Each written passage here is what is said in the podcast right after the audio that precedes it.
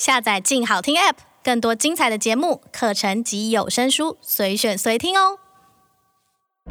我从来没见过像奥巴马这样的黑人男性。这样的气氛并不像是上一代苏联。现在台湾没有一个明确的诞生。住在满城内两万左右的满人。七零年代我们喝的是古巴朗姆酒，那时候所有的人都迷恋。新闻、历史、人物特写、调查报道，非虚构写作带领我们描绘这个世界的真实故事。它像小说一样精彩，像文学一样动人。欢迎来到静好听的非虚构故事方。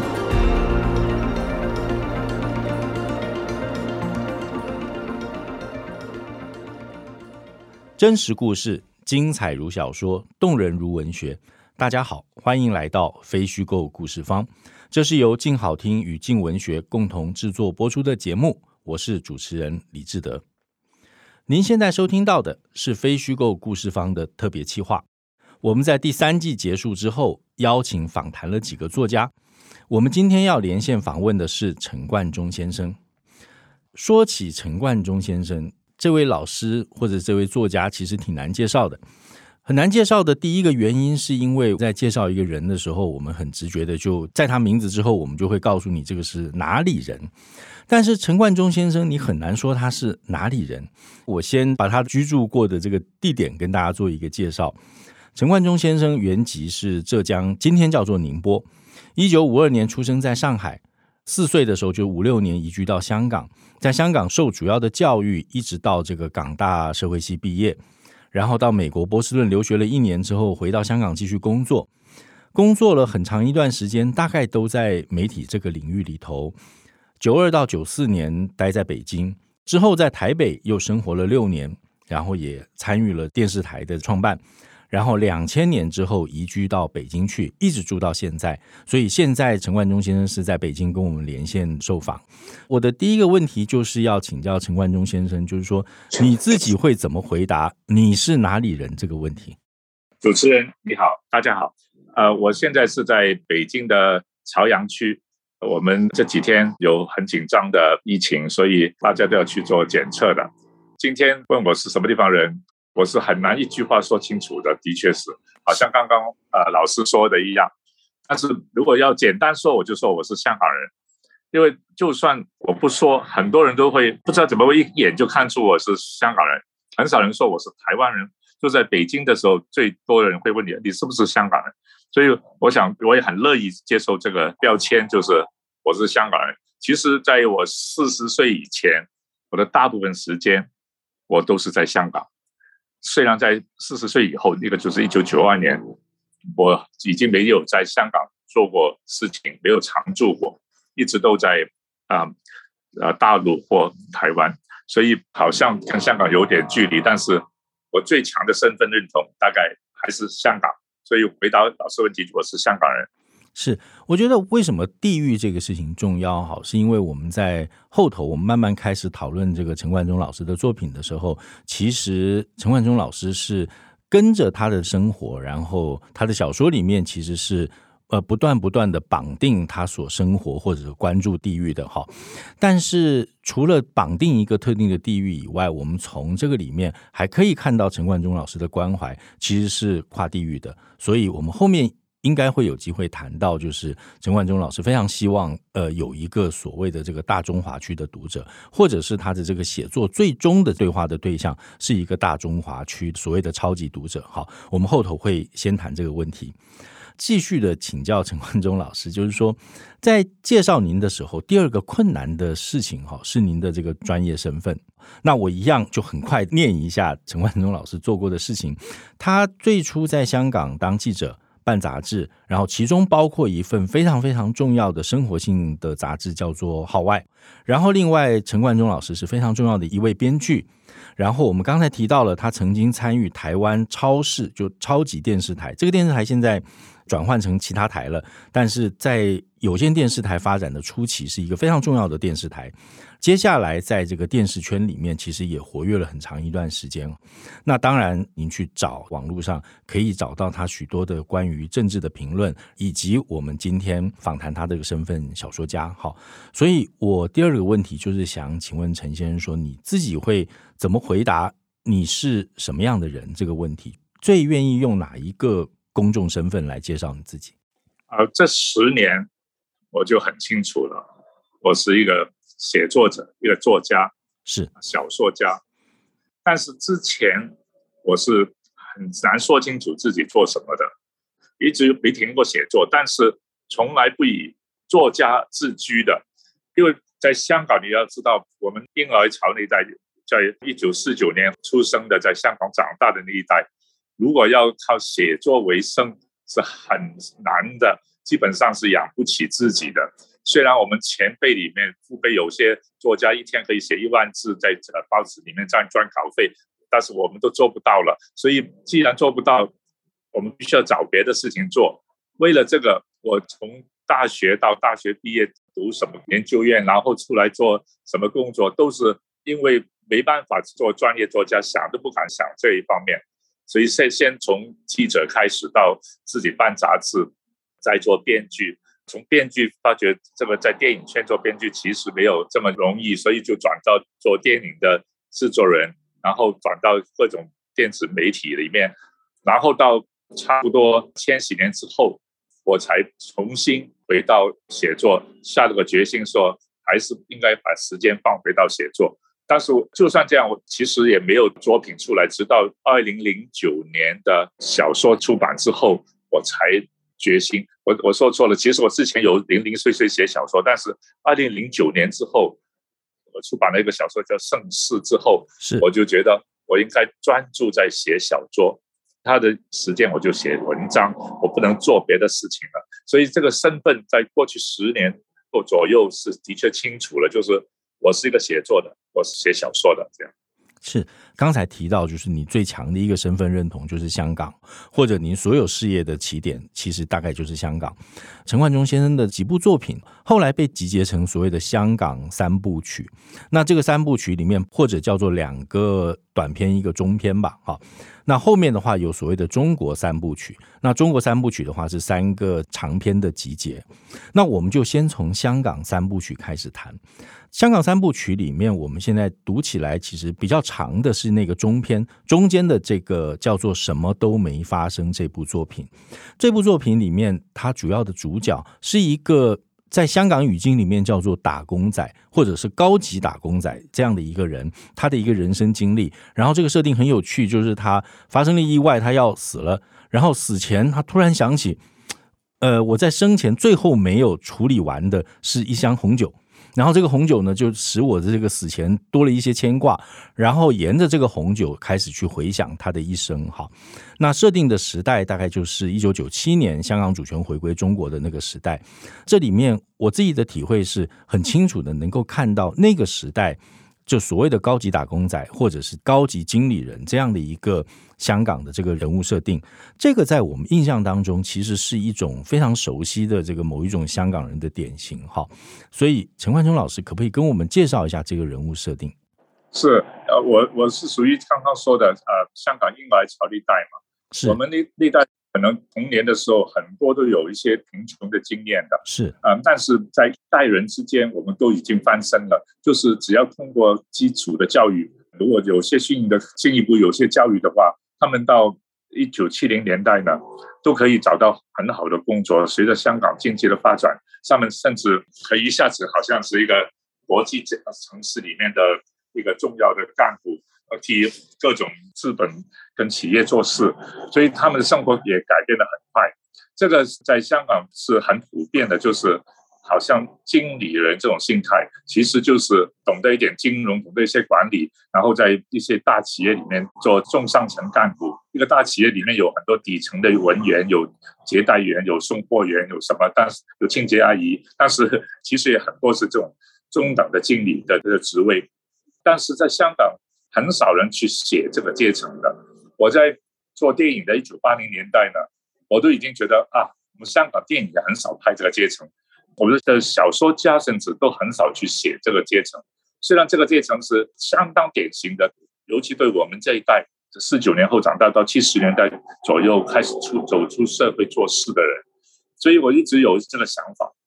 直到九七年那年，我其实是在台湾做电视台，是。我就坐下来写的这个什么都没有发生的背景，就是我的大部分认识的人，呃，这些人是我接触最多的，他恰恰在香港的文学跟电影里面，他们是没有找到足够的呈现出来的，所以我一直在想这个事情，这样的一个小说，然后在台湾九七香港回归这这一年。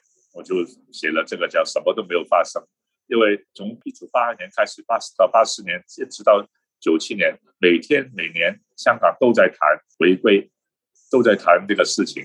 有些人决定离开，有些人决定留下，但是真的九七年回归那年，好像是平平静静的一个事情。所以这是我一直想写的，也是我比较重要的一个转变，就是终于回到写一个。不是短篇的小说，虽然它是一个长一点的中篇而已，呃，只有六万字，但是，呃，这个已经是在我的写作的经验里里面已经是一个突破了。是，我觉得什么都没有发生，这个这个标题其实起得非常有意思哦，就是说，您刚刚提到了。真正到了九七年主权回归的时候，对香港来讲，其实是一个牵动所有人集体命运的一个大事。但是到了这个事情真正发生的时候，其实好像就这么自自然然，然后很平静无波的就过去了。所有人都知道这件事影响我们的这个这个后来整个的这个香港的命运，但是在当时好像完全看不出那个重量哈。那这个完全看不出重量的虚无感。表现在什么都没有发生的这个标题里头。接下来的问题就是在二零一九二零年之前，哈，在香港的这一波抗议之前，我们看什么都没有发生，它比较像是记录了那一个时代某一种典型的香港人。但是在二零一九二零之后的这个抗议跟这个政治风波之后，我们再看这个小说，哈，我自己是有一种香港人脱胎换骨的感觉，也就是说，那个什么都没有发生的虚无感。然后那个把自己的命运交给别人的那个感觉，哈，在二零一九二零年之后就完全不一样。我自己觉得，是不是在二零一九二零二零年之后，会有一种新的典型的香港人出现？您怎么看这个问题？那主持人，你的感觉很很对的。刚才我说的，我们婴儿潮一代，其实在到了千禧年之后。我们的大戏已经做完了，就我们那一代是往下走了，要退出舞台的。所以我自己已经开从什么都没有发生到之后，都在感觉到这边这批嗯婴儿潮一代，他们只关心自己的事业，对享受比较重视，这种心态其实慢慢要走下坡，新的一代要上来了。这个脱胎换骨的感觉，的确是在过去几年，可能是。如果算远远一点，可能是到二零一四年，或再近一点的，可能是二零一九年。这个是整个转变了，就是啊，婴儿潮那代代表的价值观，从龙应台的角度，这个语言叫中环价值，是是完全破灭了，是现在是一个新的时代开完全开始了。这个时代可能已经不由我去写，因为这个是个年轻人主导的新的世界了。是。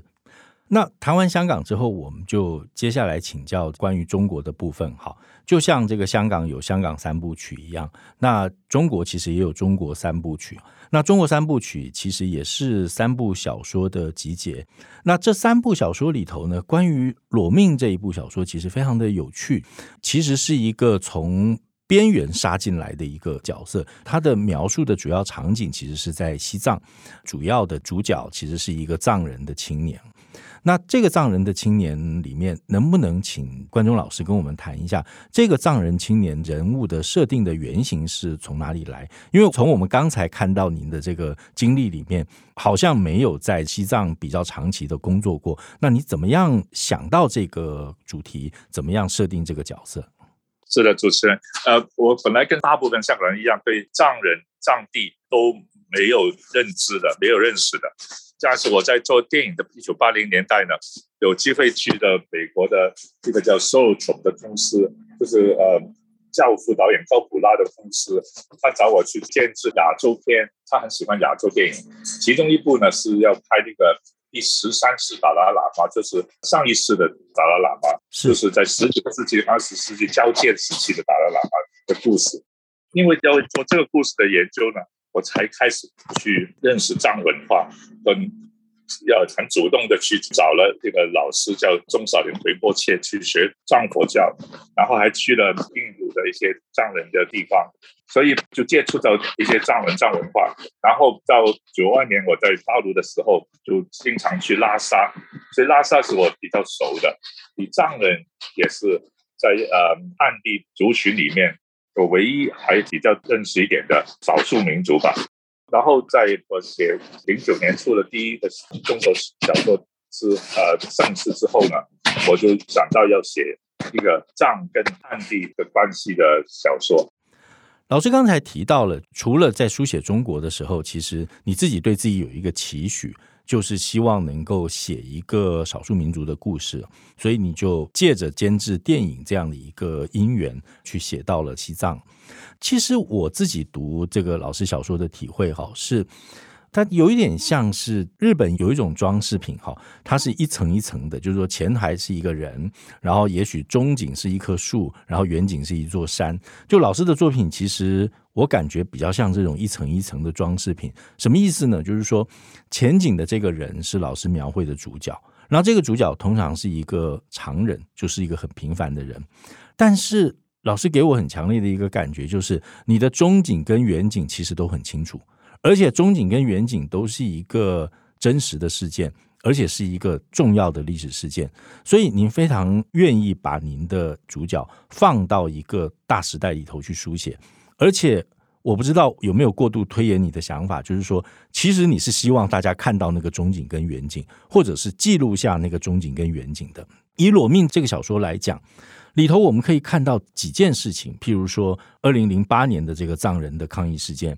后来接下来的这个藏人自焚潮出现了一点点，以及当他到了北京之后，他刚好又成为一个上访者黑监狱，所谓的安源顶事件。哈，如果大家有兴趣，可以去 Google 看看，这个里头就成为这个结构里面的一部分。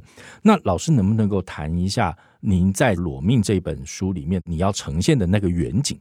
呃，主持人也说对的，我是故意有点要把历史背景放在不是太远的背景。这个是接近田景一点的，因为你知道，呃，刚才你也介绍了，就是我虽然在九七年的时候写那个什么都没有发生，我又停了十年。其实长篇小说我一直要到二零零九年之后才真的专注，但是我那个时候我已经那年已经五十七岁了，不知道我能写多久，所以我必须要把一些题材先拿出来写，然后有些比如说我再不要再写一个关于童年在香港的故事啊，这些我都要先放下。或许比较个人的故事，那个时候我也感觉到华文小说里面，因为之前的各种经典的当代小说，他们有时候就不一定把这些历史背景会放得这么前。我说的都是比较严肃的小说，他们会更注重现代主义潮流里面的内心的东西，就算不是内心，也是有点后现代的调侃的东西。这样，那但是我自己觉得，我们这个世代在香港长大，在大陆生活过的。其实我们很多故事还没写，这太多故事可以写了。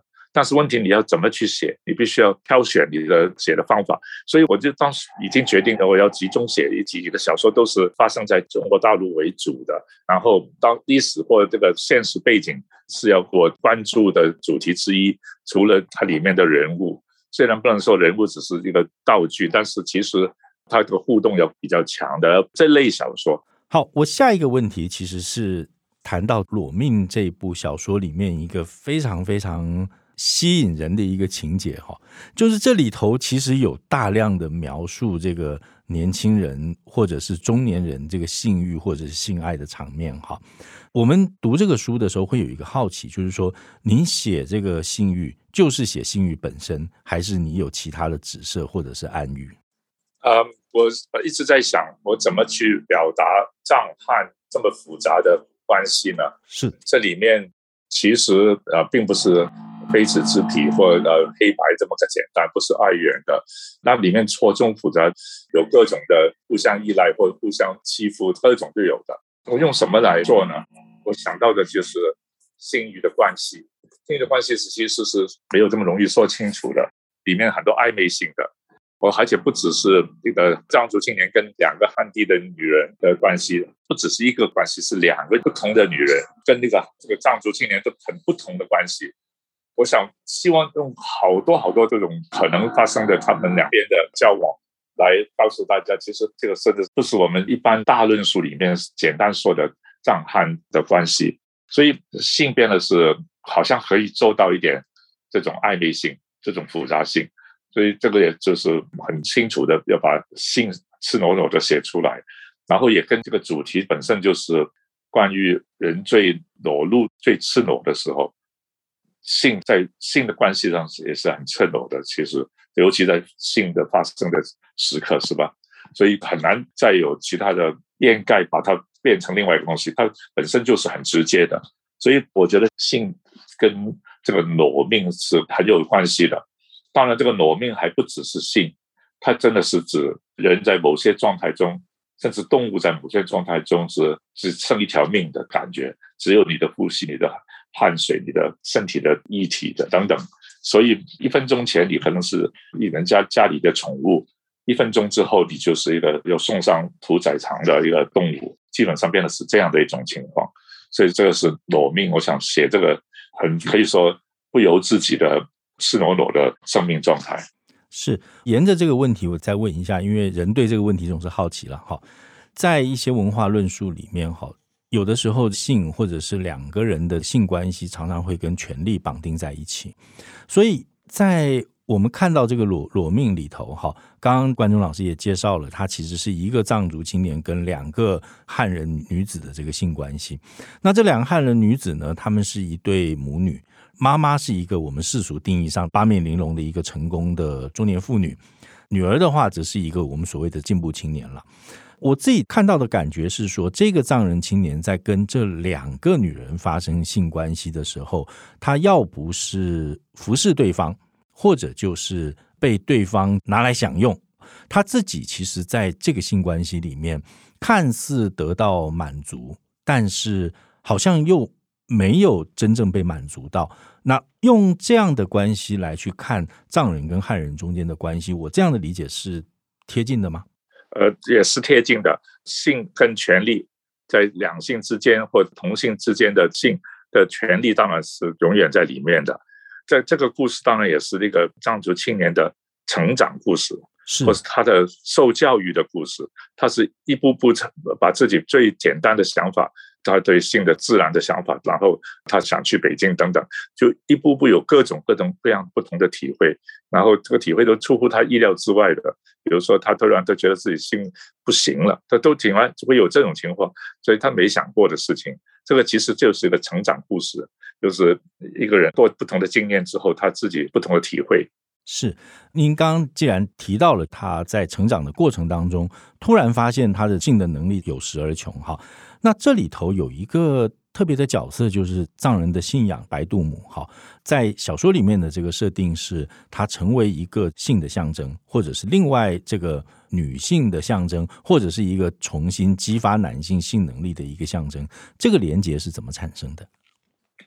呃，他其实只是他性的想象过程中其中一个对象而已。在藏族的藏传。佛教里面当然没有这么鸡尾，这个性这个是这个元素，甚至有些把它象征化成为呃男女的一种啊修行的方法都有啊。是，然后我也看过一些做唐卡的大师的访问，他们怎么去塑造这些本尊的形象的时候，比如说呃呃这个乳房的位置怎么怎么。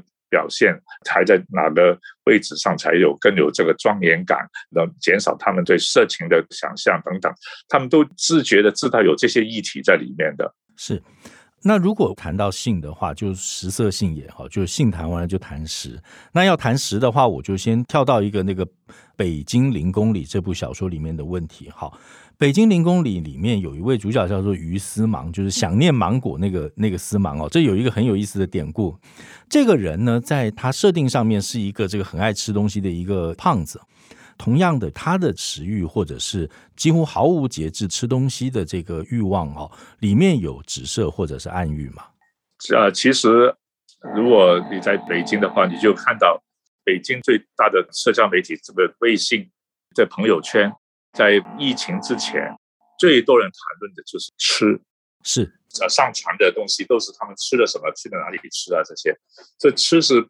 在一个所谓岁月静好时代是非常大的事情，是。那个当然相对于动乱的时段的啊，所以之前动乱过后，有些人就回到吃这个东西，然后我看到当年很多很活跃的朋友在广场上都很活跃的，但后来变得都很胖，所以我都想到，哎呀，但是大家都在吃而已。所以于思芒是个真实经历，也不能说这完全真实，但是。要变胖跟吃这两个的确是过去二三十年的一个现象，是。所以我这个小说有三个部分，其中第二个部分就是谈一个本来是很有理想、很想做点事的一个年轻人，突然害怕了，害怕之后就转到乱吃东西，把自己弄得很胖，最后竟然因为乱吃东西也变了个美食家这样。所以这个就是《北京零公里》第二部分那个于世芒的故事。是，好，我们等一下会回头再谈这个北京零公里哈。那我们先回来谈另外一部我觉得非常非常有趣的小说，叫做《剑锋二年》。这个剑锋其实我猜很多台湾人都不知道了，这个名字其实是蒋经国的名字，好，他蒋经国的这个字，所以有一些同志就称他蒋剑锋。我觉得这个书其实会让我想到另外一本我曾经读过的书哈，那个是一个论文。这一本论文集的名字就叫做 What If？它里头呢，我记得有几个问题，就是每一个问题它就是一篇单篇的论文。譬如说，它会都是一些对于历史的假定。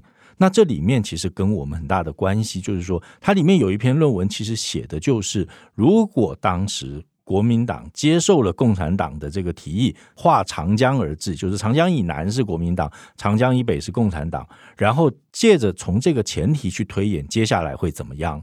或者是说，如果当年德国没有分成东西德的话，那后来欧洲的历史会怎么样？就是他有这个，我记得是六个还是八个以 What if 为前提的一个论文。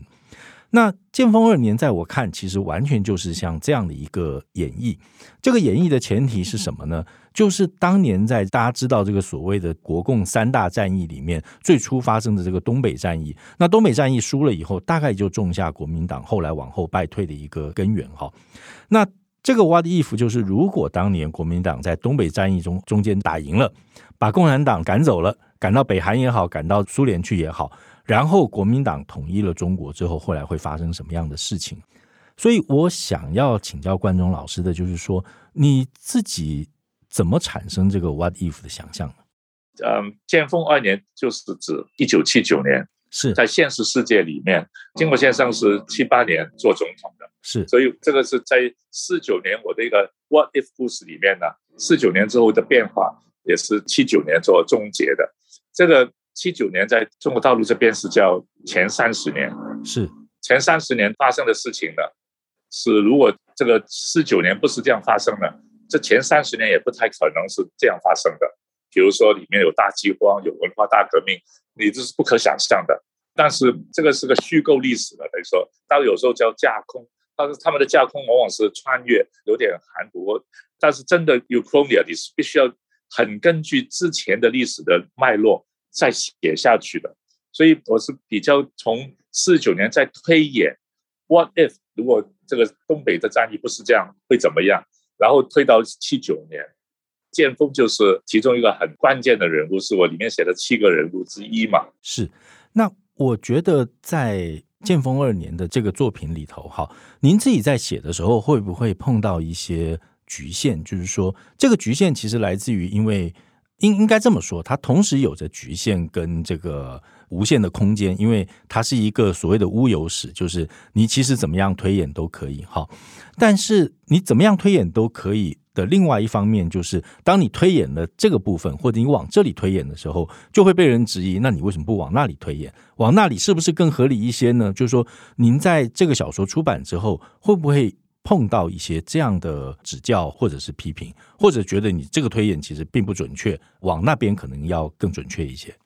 呃，后来受到的批评非常少，有，尤其在台湾有，但是我都惊讶，竟然。没有更多人说这个可能不是这样发生，那个可能不是这样发生。是，其实这都是可以不同的发生的。因为在这个小说，如果是我的 What If 成立的话，台湾在这个整个之后的发展是不重要的。是，台湾还是一个农业省份，它有点日本剩下来的工业，它绝对不能像大陆沿海城市本来已经工业化的呃城市发展的这么快。连香港都不会叫变成现在的香港，是台湾更不会变成现在的台湾。所以，呃，其实台湾的呃格局，在我这个建丰二年的物有史里面，其实是边缘的，可以说其实不重要的，甚至呃比不比其他省份重要。所以，这个小说是并不是从台湾的角度真的去看。但是，除了其中一个人，这里面有七个人，里面有关于藏人，有关于一个商人等等。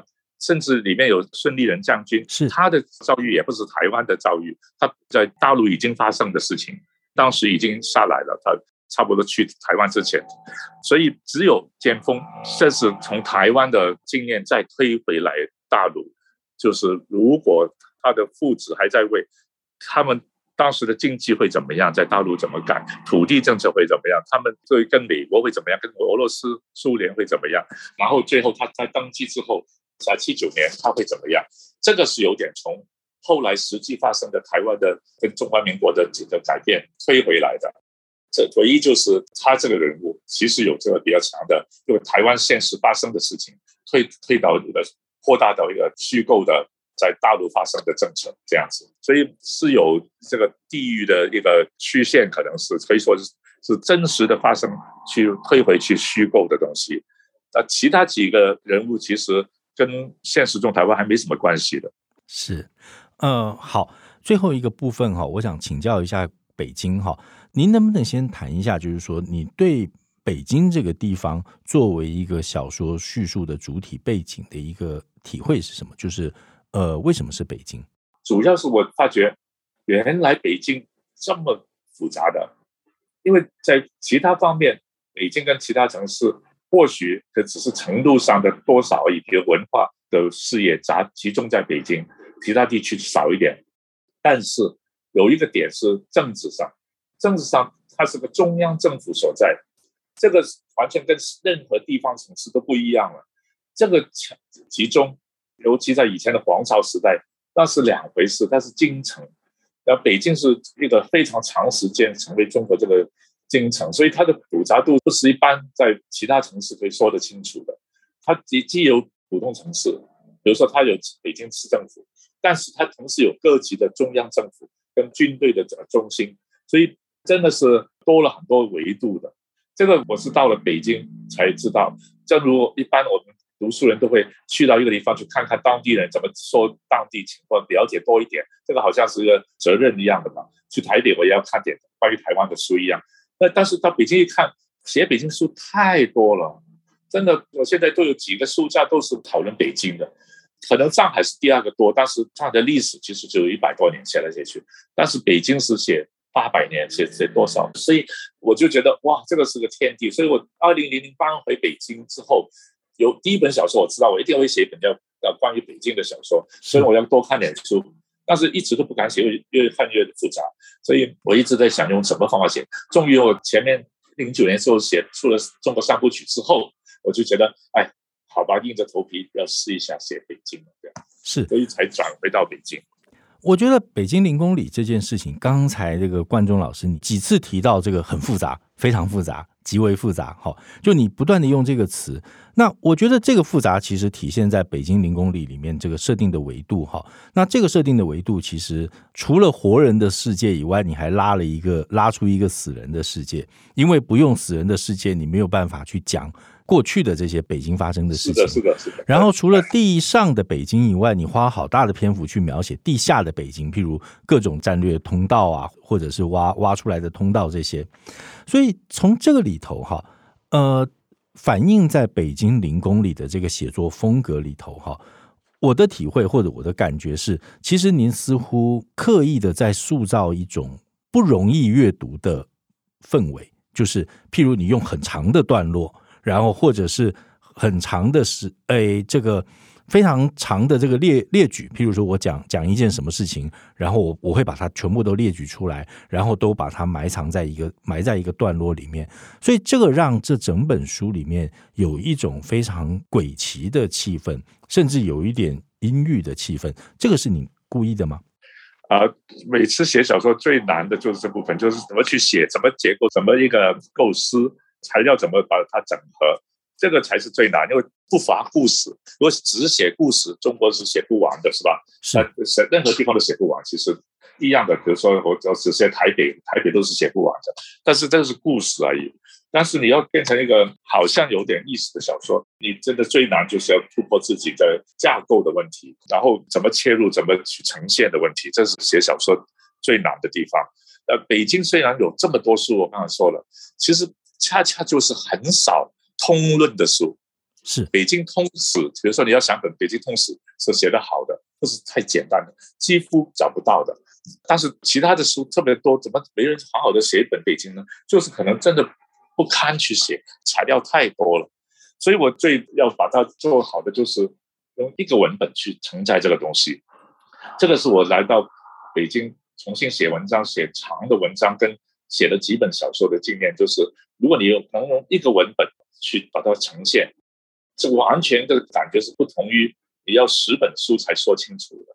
所以小说是有可能把很复杂的事情一个文本说出来，让大家去感受到一些情况。不然你要用很多本书把它拆散，那是不是一回事？但是北京这么大的这个题目怎么去弄呢？这是我一直没动笔的其中一个原因，就是后来终于想出来这样的写法，三个篇章，然后。第一个章是特别长的，就是这等于说用古代的所谓那一篇是最重要的这种取取向，然后里面要把它的阳间跟它的反面都要写出来，是，呃然后能把它这么长的历史说出来。北京的故事其中也是一部分，就是历史的故事，能把历史的故事有个方法去写出来，本身我觉得就是很重要，就是个大的记录，把它追在一起。其中我用的方法就是。死人就是北京杀了特别多人，最后他是恰恰因为他是皇城，所以当年在台湾岛上造反的人都要运到北京去凌迟处死的，所以在原籍台湾的都在菜市口被凌迟处死的，是呃，可能有上千人一起处死的，所以这个只有北京才会这么大规模的发生的，所以这种东西能不能写出来，能不能有感觉，我自己也没把握，但是尽量想个办法能承载这些事情。嗯，明白。最后一个问题想请教您自己哈，主要生活工作的经历在香港，然后后来住在北京，然后在台湾其实也待了算够长的一段时间，其实六年很长了哈。那所以您自己的这个写作、工作、生活的关照，其实是遍及所谓的两岸三地，或者是包括澳门这两岸四地。那你自己也说过，希望能够培养读懂四地华文的超级读者出现，这个似乎是你在写作当中一直在对话的对象。那能不能谈一下你自己所称的这个四地华文的超级读者？您对这样的人的想象是什么？主持人，你可能也记得，在二十年前，比如说很多大陆作者的书在台北都相当受欢迎的。是，呃，我们有些香港的作家的书也是在台北出版的。然后那个时候，香港的读者也会去读大陆的作家，甚至台北的作家，香港也有一定的认知，就是现在已经是很中生代的前辈了。比如说张大春啊、朱天文、朱天心他们，香港都会有点知道。是，但是后来越来越大家都不知道了。再年轻一拖的更不知道。现在我听说台北的读者也不是很喜欢看大陆作者的东西，对香港的新作家也没有这么认识。现在有一波香港人去了，可能会改变。香港人跟对台湾新作家是完全不知道的。现在，然后这边也是，这边在这三年基本上没有这些书出版了，在台港的书，所以根本不知道现在发生什么。恰恰这个时候呢，我们几个地方呢的语言都变化的特别大。是香港的变变化，台湾的变化，大陆本身的变化，这是可能也是华文从来没有过的大规模的这种分解的感觉，就是各地的语言太不一样了。所以现在像各地的文学院、中文系要特别努力培训的一个事情了，不是自然我们都会看懂三 D 的，现在可能会看不懂的。我有时候都看不懂台湾小说的，语言的障碍越来越大。同样是华文，都是用华文但是恰恰不行，所以必须要有再出现一定数目的超级读者。不然，这个是最繁华的时候，最多语言风格的时候，这想象不到有之前有更不同的华文，因为当年的是是，比如说广东人方言不同，但是广东人考状元的时候，他们考试的时候还是用统一的华文，所以从来是统一的华文。现在是开始真的有点不一样了。这个时候是不是最多风格的时候，最多花的花样的时候？这个时候我们需要有一批读者是努力去把三地都读懂的，可能。是有责任的，是我们的中文系教育的这种责任，就是要读懂三地。所以这个是我的想法。因为我在北京，我就反而感觉到这几年完全没人看香港的东西。是，我想都没有人在，尤其是这个中国，就失掉了对台湾或是对香港的兴趣，或者是这个台湾人失掉了对香港跟对中国的兴趣。那我相信，在冠中老师你们这一代人的眼里，其实看起来是非常痛心的。或者是说，今天在你们的这个从业或者是生活的经历当中，其实去建立一个不管我们怎么称它这样的一个华文的这个共同体，其实一直是你们的想象。但是眼看着今天离你们当时的这个理想其实越来越远，我觉得心中是不是有一些感慨啊？是啊，我我我我是很努力从一个香港的文青学习，看了大陆的文学和台湾的文学。但是，竟然现在大家又回到不太看的一个时间，就我觉得好像我还在这个时间的监狱里面，关关在另外一个时代了，好像是。嗯，好，那今天我们的访谈就暂时先到这里。谢谢陈冠中老师接受我们的访问，花了您这么长的时间。嗯、呃，也希望这个冠中老师保重。你你现在那个身体还好吗？每天要做筛检吗？那身体还还好，以后每两天要做筛检。每两天就下去给人家筛检吗？还是自己筛？不是自己筛，有些可能可以特约人上来，但是大部分都集体在一个指定地方去筛。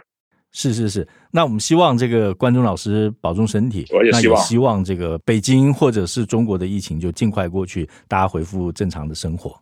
对，希望能到台北来。好，谢谢。我们期待关中老师到台北来，然后也等着或许可能会有的这个台湾三部曲，好不好？哎呀，这不敢不敢，绝对不敢。好，谢谢老师，谢谢主持人，谢谢。今天的节目就到这里结束，感谢各位的收听，请持续锁定由静好听与静文学共同制作播出的节目《非虚构故事方》，我们下次见。想听爱听，就在静好听。